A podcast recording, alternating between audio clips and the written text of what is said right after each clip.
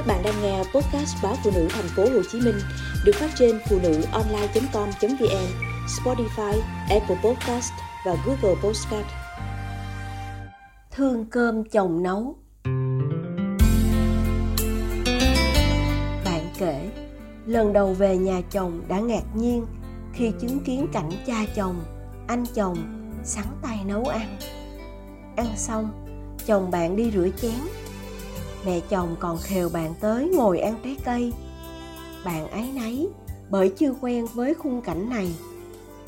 Ở nhà, mẹ và chị em bạn làm tất thảy.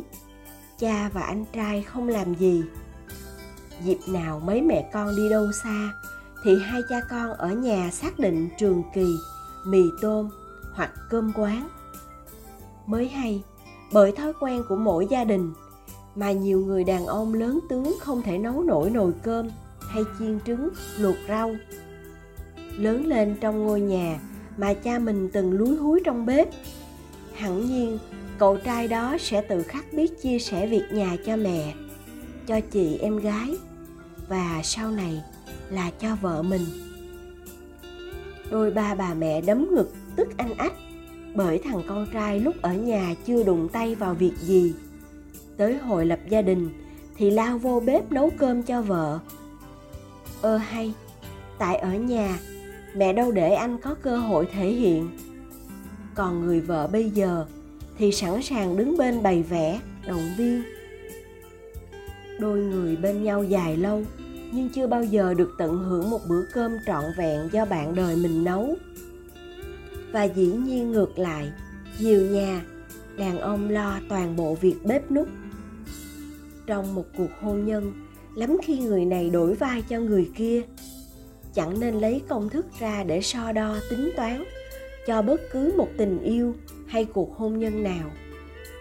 Thói quen của nhiều người là hay lấy bản thân mình ra làm chuẩn mực.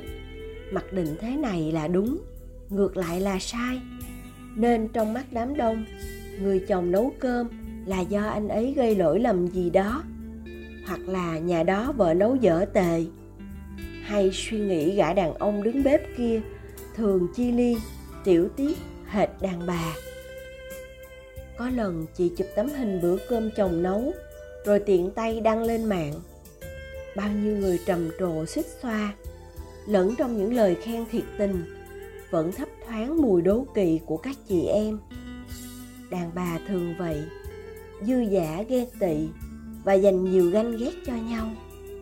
Thực sự đàn ông rất giỏi giang, dù lĩnh vực nào, họ nhúng tay vào cũng chẳng kém cạnh, thậm chí còn hơn hẳn chị em. Cảm giác nêm nếm một món ăn cũng vừa miệng, bởi sự logic chứ không cảm xúc vụn như đàn bà. Tôi vẫn nhớ món ngon trong ký ức tuổi thơ là món do cha nấu. Hồi đó mẹ sinh em bé một tay cha lo việc nhà và chăm con nhỏ.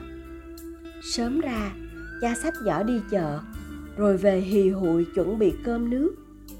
Món đậu phụ rim đường cháy cạnh khiến chị em tôi thích thú. Ngày nào cũng yêu cầu cha nấu. Hồi ấy, nấu cơm bếp trấu mùa hè đứng trong bếp nóng nực vô cùng. Cha không phải là người rảnh rỗi, càng không phải mẫu đàn ông đam mê bếp nút nhưng tình thế bắt buộc, chẳng thể nhờ vả trông cậy ai. Nhiều người đàn ông như thế, dẫu chẳng đam mê thích thú gì, nhưng sẵn sàng vào bếp khi vợ ốm đau, vợ sinh em bé. Ấy là sự thương yêu đầy trách nhiệm, sự chịu khó mà không hề khó chịu.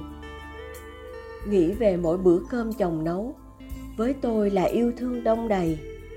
Hình dung người đàn ông mặc quần đùi, cởi trần lúi húi cắt thịt, nhặt rau, rồi cắm cúi chiên xào, khiến căn bếp thơm lừng, ấm cúng.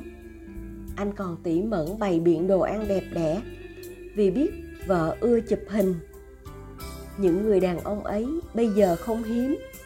Có người từ khi cưới vợ về, luôn cố gắng sắp xếp để đạp đương việc cơm nước cho vợ. Sẵn sàng bỏ qua những bất tiện, những dè biểu, chẳng mấy hay ho miễn là có bữa cơm ngon cho gia đình.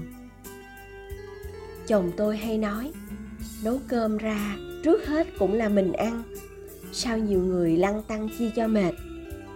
Phận đàn bà thường chú ý tủng mũng dễ bề cảm động bởi vài điều nhỏ nhặt mà bạn đời mang lại, nên cứ ngó dáng chồng hí hoái trong bếp là lúc tôi thấy anh quyến rũ và lãng mạn nhất. Không thể khẳng định đàn ông không vào bếp là không thương vợ. Nhưng có thể nghĩ rằng, đàn ông đứng bếp hẳn phải thương vợ lắm. Người còn so việc này của đàn ông, việc kia của đàn bà, rồi ung dung xem điện thoại khi cô vợ, cô đơn dưới bếp, thì đâu yêu thương chi mấy? Yêu thương là không nề hà, yêu thương là không chấp nhặt từ việc sửa soạn một bữa cơm. Trong tiếng lao xao nói cười yên lành trong một ngôi nhà. Đôi khi chẳng cần thể hiện qua lời nói hay câu chuyện để bày tỏ cho người đời hay biết. Chừng nào cơn xúc động về bữa cơm bạn đời chuẩn bị còn âm ỉ, chứ không phải đã quen để thấy tẻ nhạt hay quá đổi bình thường. Khi đó, hạnh phúc còn hiện diện, đủ đầy và thơm tho.